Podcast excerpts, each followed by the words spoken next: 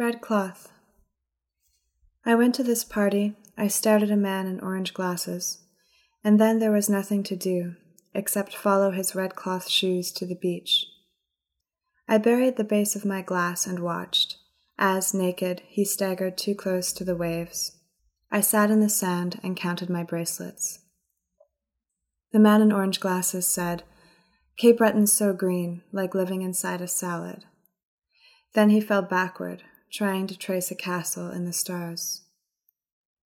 I am not sure why I am convinced that expressing contempt is my life's work, and I should have been back at that party, building my own complex salad, using unimpeachably local mushrooms grown on my body, not here, watching these waves throw the same length of chain at the shore.